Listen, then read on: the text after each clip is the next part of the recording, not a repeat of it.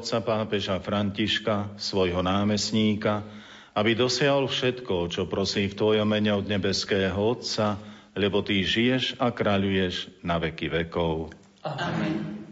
Sláva Otcu i Synu i Duchu Svetému. Ako bolo na počiatku, tak i jej teraz i vždycky, i na veky vekov. Amen. Pán s vami.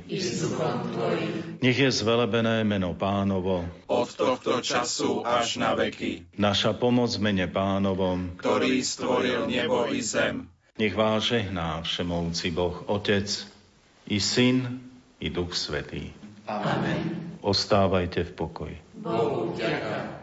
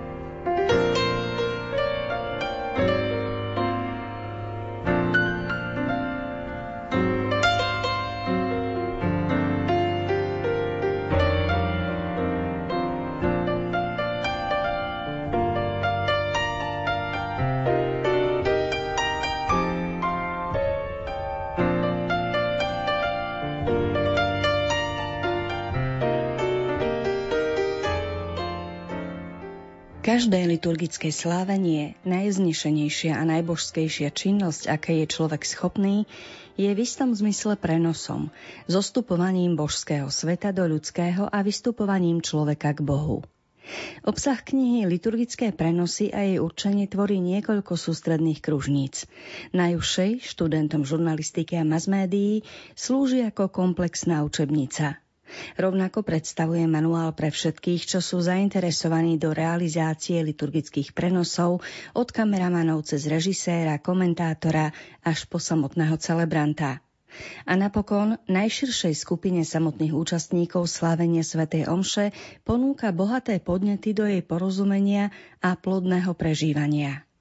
Záverečný slovník liturgických symbolov umožňuje znova si oživiť zabudnuté významy a osvojiť si jazyk, ktorý je bránou do duchovných svetov. Tieto slova, milí poslucháči, nájdete na zadnej strane knižky s názvom Liturgické prenosy, ktorá je akýmsi vademekom pre účastníkov, sprostredkovateľov a divákov liturgických slávení. Práve o tejto knihe, o tejto publikácii, ktorá je čerstvou novinkou na pultoch knihkupectiev, sa budeme rozprávať v dnešnej literárnej kaviarni, ktorú pre vás pripravili technik Matúš Brila, hudobná redaktorka Diana Rauchová a od mikrofónu vám príjemné popoludnie želá Danka Jacečková.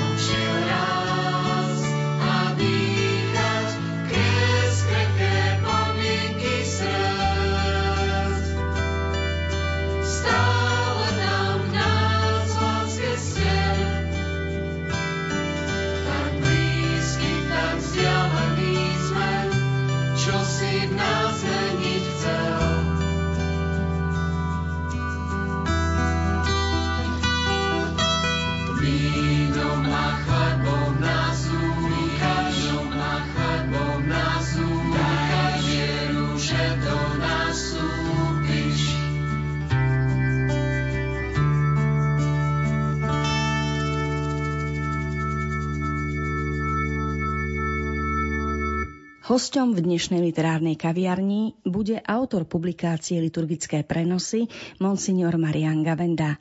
Skúsme sa teraz spoločne pozrieť na to, čo vlastne je obsahom tejto užitočnej publikácie. No, ona má viacero takých poschodí, alibisticky trošku som ju musel nazvať vysokoškolská učebnica kvôli akademickým požiadavkám, ale de facto, preto som nad tým podnadpisom dosť rozmýšľal, aby to ľudí neodradilo, že je to o prenosoch pre účastníkov, teda tí, čo na tých prenosoch participujú, či už v kostole, z ktorého ide prenos, alebo diváci, čo v dnešnej dobe je veľmi aktuálne sprostredkovateľov, to znamená tých, čo pracujú na tom prenose a aj tých, čo e, naozaj prežívajú liturgiu takto, či už kvôli chorobe a teraz aj kvôli covidu, že sa streamuje, že tie prenosy sa nesmierne rozrástli za posledný pol rok. Hovoríme teda o rozhlasových televíznych prenosoch, online prenosoch cez internet?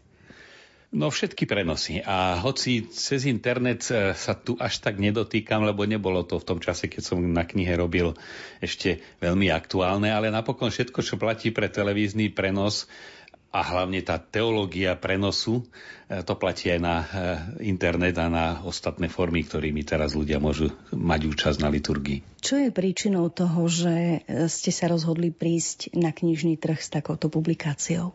No to má dlhú story trošku aj na také nadľahčenie. Bol som e, v Bratislave na obchodnej v predajni elektrospotrebičov, niečo si kúpiť a tam ako to býva bola celá stena televíznych obrazoviek a na všetkých bol ten istý kanál a z to bola omša, tak som spozornil a bol to prenos pohrebu François Mitterranda, francúzského prezidenta a komentovala to pani, ktorá evidentne vedela dobre po francúzsky, ale nič cirkevného. A E, urobila tam veľa takých fopá, napríklad tá druhá časť premenenia, ona to preložila takto, že a po večeri povedal Ježiš svojim žiakom, poďme a vypíme si ešte.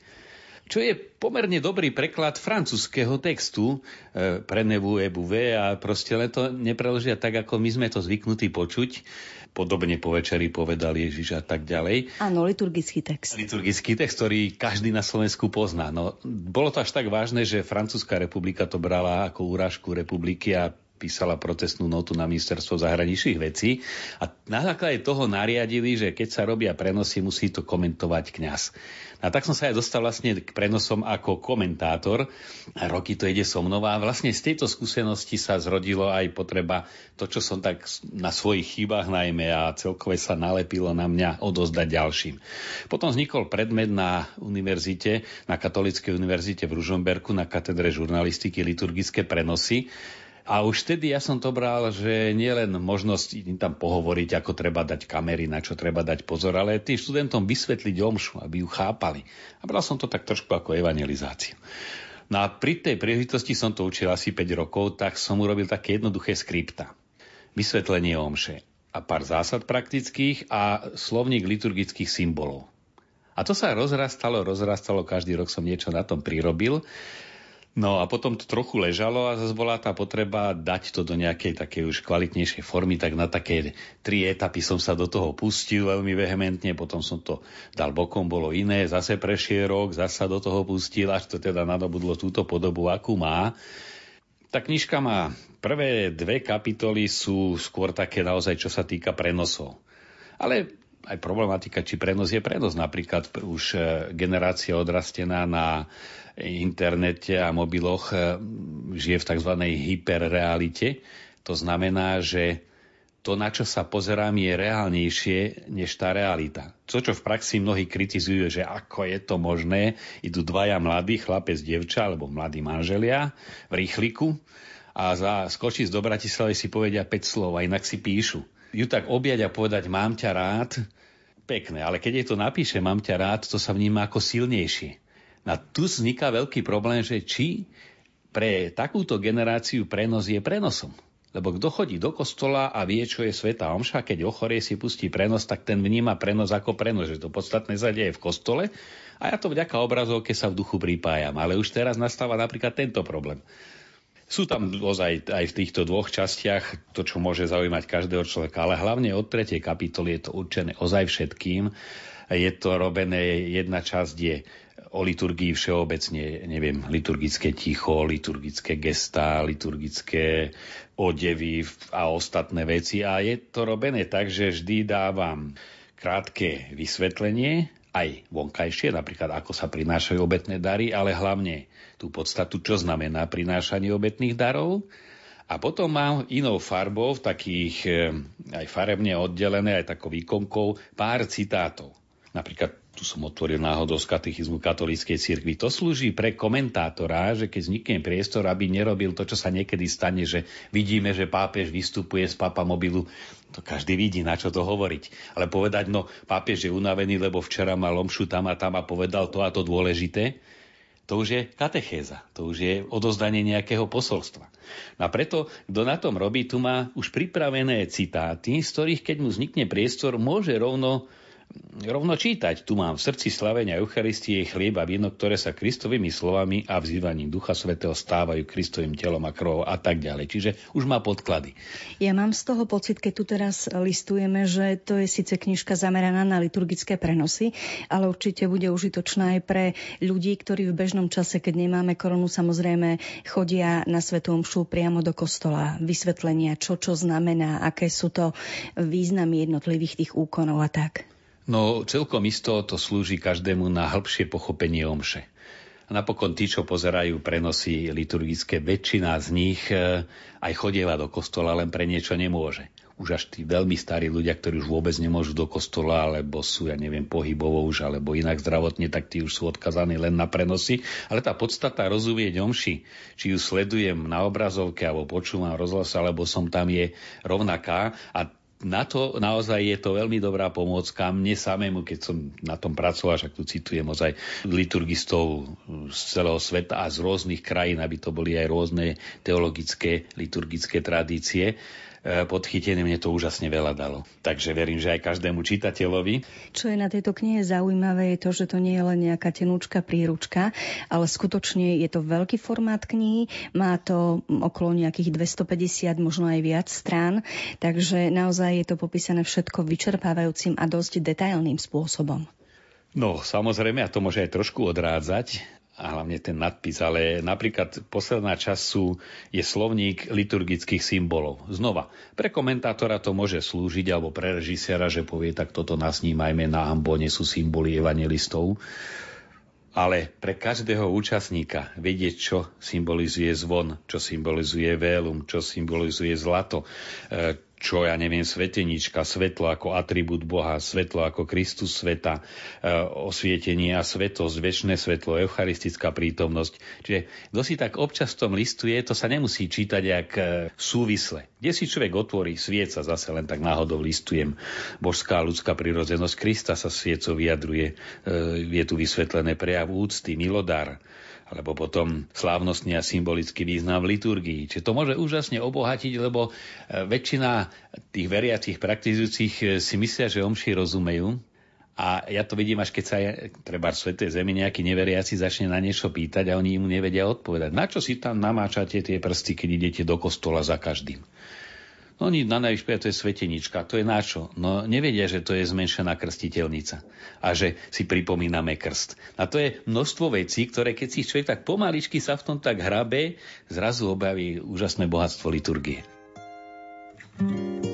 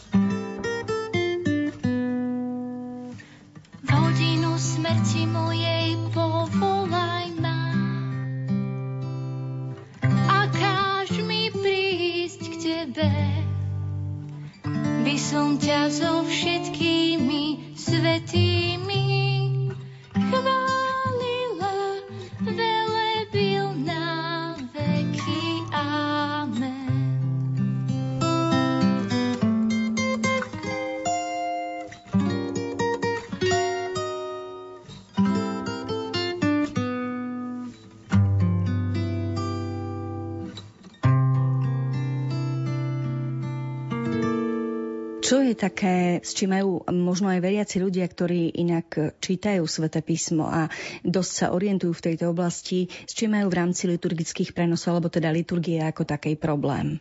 Čo sa týka prenosov, e, je tu určité pnutie aj medzi kňazmi a liturgistami a ja to chápem, že to kto vníma tú aj krásu liturgie, tú silu, aj teologickú silu, že Kristus je prítomný nielen v Eucharistii, je prítomný aj v spoločenstve, lebo to není, že nás zvolali na obecné zastupiteľstvo, ale zvoláva Kristus, ten robí z tých prítomných spoločenstv, čiže to je prítomnosť Krista.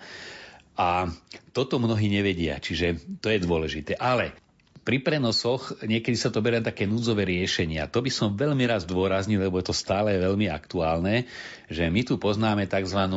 intencionálnu účasť. Je to v knižke vysvetlené. Čo to znamená? By som použil príklad sú majstrovstvá hokeja, v finále posledný zápas a mužstvo hrá aj naše, slovenské keby tam hrali dve mužstva z iných krajín o, o víťaza, o titul, tak pozeráme to len ako techniku hry a teda ako sa to zahra, koho baví hokej. Ale keď sú tam Slováci, tak povieme, to naši hrajú.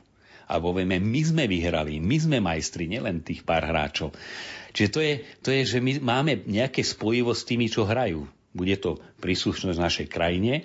A ja dodávam, keby tam z tých jeden z tých hráčov bol môj brat, tak je to ešte iné pozeranie, že tam nás už viac, že citová väzba, alebo teda manželka toho hráča ako by pozerala, alebo otec tých detí, to je náš otec, nielen naši hrajú, ale on tam hra. Na niečo podobné je pri liturgickom prenose, že to nie je len pozeranie si čohosi, ako hovorím, v finále dvoch nejakých mústiev, ale to my sme tam a to je vďaka krstu. Nie je to ani národná príslušnosť, ani pokrvná príslušnosť alebo citová, ale na základe krstu my sme všetci súčasťou Kristovo mystického tela.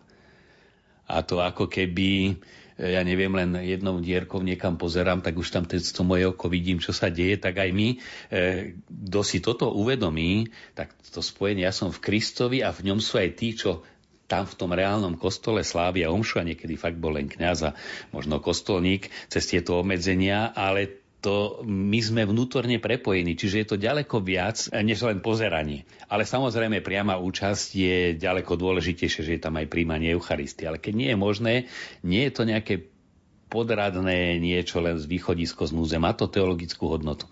To znamená, že ľudia, ktorí napríklad teraz počas korony v určitých obdobiach nemohli ísť na Svetomšu, pretože Svetomše neboli priamo v kostole pre verejnosť slúžené, tak úplne plnohodnotné bolo nahradiť si to pozeraním toho prenosu a takou nejakou účasťou vnútornou na tomto prenose. Je to tak?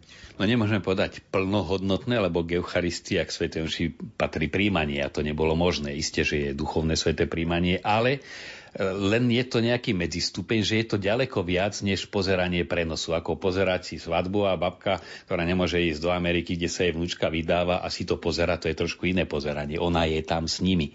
No a neraz mi streamujú zase do Ameriky, keď mám soba, že tam dajú, e, dajú tam e, notebook alebo niečo, aby to druhý sledovali. Čiže je to viac než pozeranie, ale samozrejme priama účasť je priama účasť. A to treba vyváženie zdôrazňovať, lebo niektorí si tak trošku privykli na tie e, dá sa to a je to háklivé, že človek si ľahko zvyká na príjemné, že najskôr sa to zbožne pozerá, potom necháme dovariť polievku medzi tým a potom, a potom až zrazu je to také, že decka ležia na gauči a malé sa hrajú, no tak to už potom naozaj nemôžeme hovoriť o intencionálnej účasti. Ako vnímate celú túto situáciu, keď jednoducho v určitých obdobiach boli ľudia odkázaní len na to, aby prijímali duchovne a aby sledovali cez rôzne médiá, sveté omše. Vaši veriaci sa veľmi dožadovali toho, aby sa to už vrátilo späť, aby mohli opäť osobne ísť do kostola? tak ja viem len o tých, čo sa dožadovali, tí, čo sa nedožadovali, neviem, ale ja som v tom čase používal takú paralelu, že keď človek napríklad príde o zrak, čo nie je normálny stav, zostať slepý. Ale nadmerne sa mu vyvinie hmat a sluch. Čiže v tom organizme sa to kompenzuje, že čo mi chýba, sa vynahradí iným. A ja som aj zdôrazňoval mojim veriacím a trochu aj médiách, že táto situácia, my sme o niečo prišli, o niečo veľmi dôležité, ale tá situácia, hoci provizorná a aj ťažká, nás viedla k tomu, aby sme objavili ten hmat a sluch. No a potom druhá vec silná je, že hlavne keď ide o manželov, teda veľká časť e, účastníkov liturgie, tak oni žijú sviatosť manželstva. Sviatosti e, sú prostriedky milosti, tak sú definované, ktorými Boh vstupuje do života človeka. A iste, sviatosť Eucharistie pod tými spôsobmi chleba alebo chleba a vína príjmame Krista, ale do rodinného života Boh vstupuje cez manželstvo. A tá sviatosť netrvá 20 minút pri sobáši a tá sviatosť je celoživotná. A preto človeka posvecuje všetko, čo v rámci manželstva sa žije. Varenie, upratovanie, aj odpočívanie, starosť o deti napríklad. Čiže to je žitie sviatosti, to je posvecujúce. No a ja som aj toto zdôrazňoval. Dobre, tak nemôžeme na svetú omšu, ale snažme sa objaviť, že my žijeme sviatosť. My má, omša je hodinu, ale my tu máme sviatosť 24 hodín denne. No a to chcem tým povedať, že niečo sa zoberie a niekto môže iba kritizovať a prestupovať na jednej nohe, že kedy sa to vráti konečne, alebo si zvykne, že je to pohodlné sa vyhovoriť, že dali biskupy dispens, ale e, dá sa to brať ako taká prozreteľná výzva, aby sme čosi nové objavili, aby sme túto dimenziu sa snažili viacej žiť. A keď sa situácia vráti do normálnych kolají, tak z toho môže zostať taká trvalá stopa, že áno, veď aj sviatosne žijeme, keď žijeme manželstvo. To aj rodinný život, potom je tu krst, samozrejme, sveté písmo, cez ktoré Boh hovorí.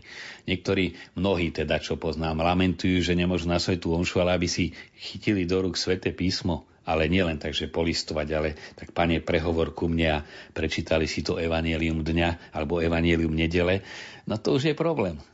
Tak ono to aj trošku chce to rozbiť vychodené chodníky, aby nám to pomohlo objaviť niečo nové. Na to je vlastne ten základný prístup, že či človek, tá flaška litrová, keď je v nej pol litra vody, že či je poloprázdna alebo poloplná. E, záleží od prístupu. A preto chcem aj teda pozbudiť, že vždy sa dá nájsť niečo, čo človeka obohatí. I keď samozrejme tá plná účasť je spoločenstvo. Ja som to videl, nebol problém zachovať rozostupy v kostole a všetky tie nariadené opatrenia. Ale keď ľudia vyšli z kostola, keď skončila Sveta Omša, zrazu boli všetci pri sebe, si boli vzácni. Oni cítili, my aj potrebujeme to spoločenstvo. Tam sa to krásne ukázalo, že naozaj k tej Svetej Omši nepatrí len ja a Kristus eucharisticky, ale to patrí, že my sme naozaj e, církev malom, tá základná bunka církvy v istom zmysle je rodina, ale v ďalšom je to farnosť, kde tá církev žije církevný život v konkrétnej podobe. Dať dokopy takúto knižku znamená nielen čerpať zo svojej kňazskej skúsenosti, ale ako ste spomínali aj študovať rôzne zdroje rôznych liturgistov, rôzne materiály, podklady.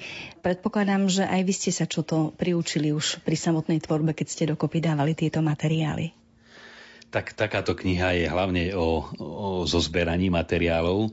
Ja som ju chcel brať ako taký, ešte nezomieram, dúfam, ale testament, že z tých mojich už 25 rokov komentovania taký určitý extrakt nadčasový, ktorý tu nechám pre druhých, lebo keď skončím, tak skončím, bude druhý, ale tu skúsenosť a celé a plus aj to vyučovanie, nech čo si pre ľudí zostane.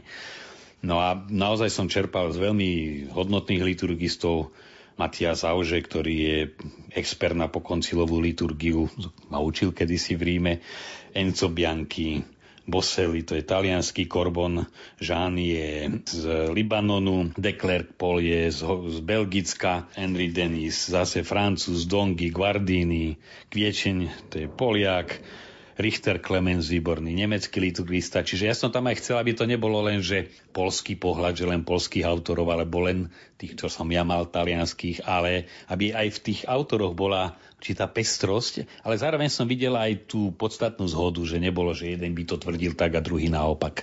Len tá aj hĺbka pohľadov, napríklad ten Korbon, ktorý naozaj tým východným pohľadom na liturgiu ako zdroj, prameň života pozerá, takými inými slovami to vyjadri. Takže e, práve cez tie citáty, ku ktorým je dobré sa aj občas po nejakom čase vrátiť, tak sa hovorí veľmi veľa. No a ja som to vnímal tým, že som už na tej finálnej verzii robil tak vyše pol roka, že mne to úžasne pomáhalo pri prežívaní omše. No a keď mne to pomáhalo, verím, že bude aj tým, ktorí budú knižku používať. May your heart find grace, may your soul know peace, may your mind be renewed, and may your eyes see the light, may your ears Jesus Christ in our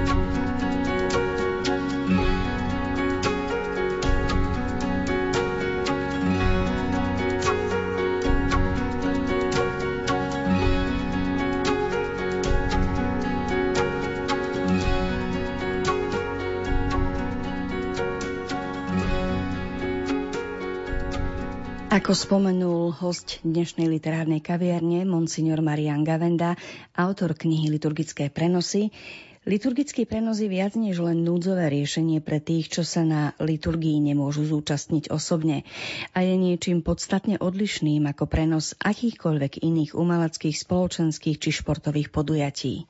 Knižka Liturgické prenosy môže byť veľmi užitočná, a to nielen pre odborníkov, ktorí sa pohybujú v televíznom či rozhlasovom prostredí, ale samozrejme aj pre samotných veriacich, ktorí liturgické prenosy sledujú či už prostredníctvom televízie alebo prostredníctvom prostredníctvom iných médií. Veríme, milí poslucháči, že dnešná relácia bola pre vás užitočná a priniesla vám obohatenie a už teraz sa tešíme na stretnutie v niektorej z ďalších sobotných literárnych kaviarní. Za pozornosť vám ďakujú hudobná redaktorka Diana Rauchová, technik Matúš Brila a od mikrofónu vám aj naďalej príjemné počúvanie želá Danka Jacečková.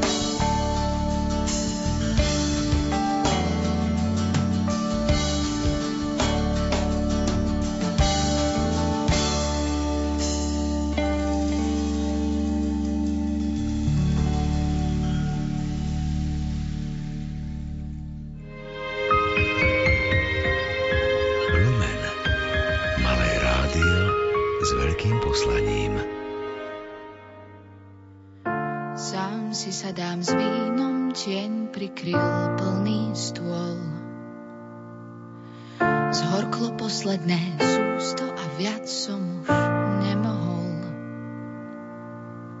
V ušiach mi znejú slova, že ruka lekára srdce a dušu chore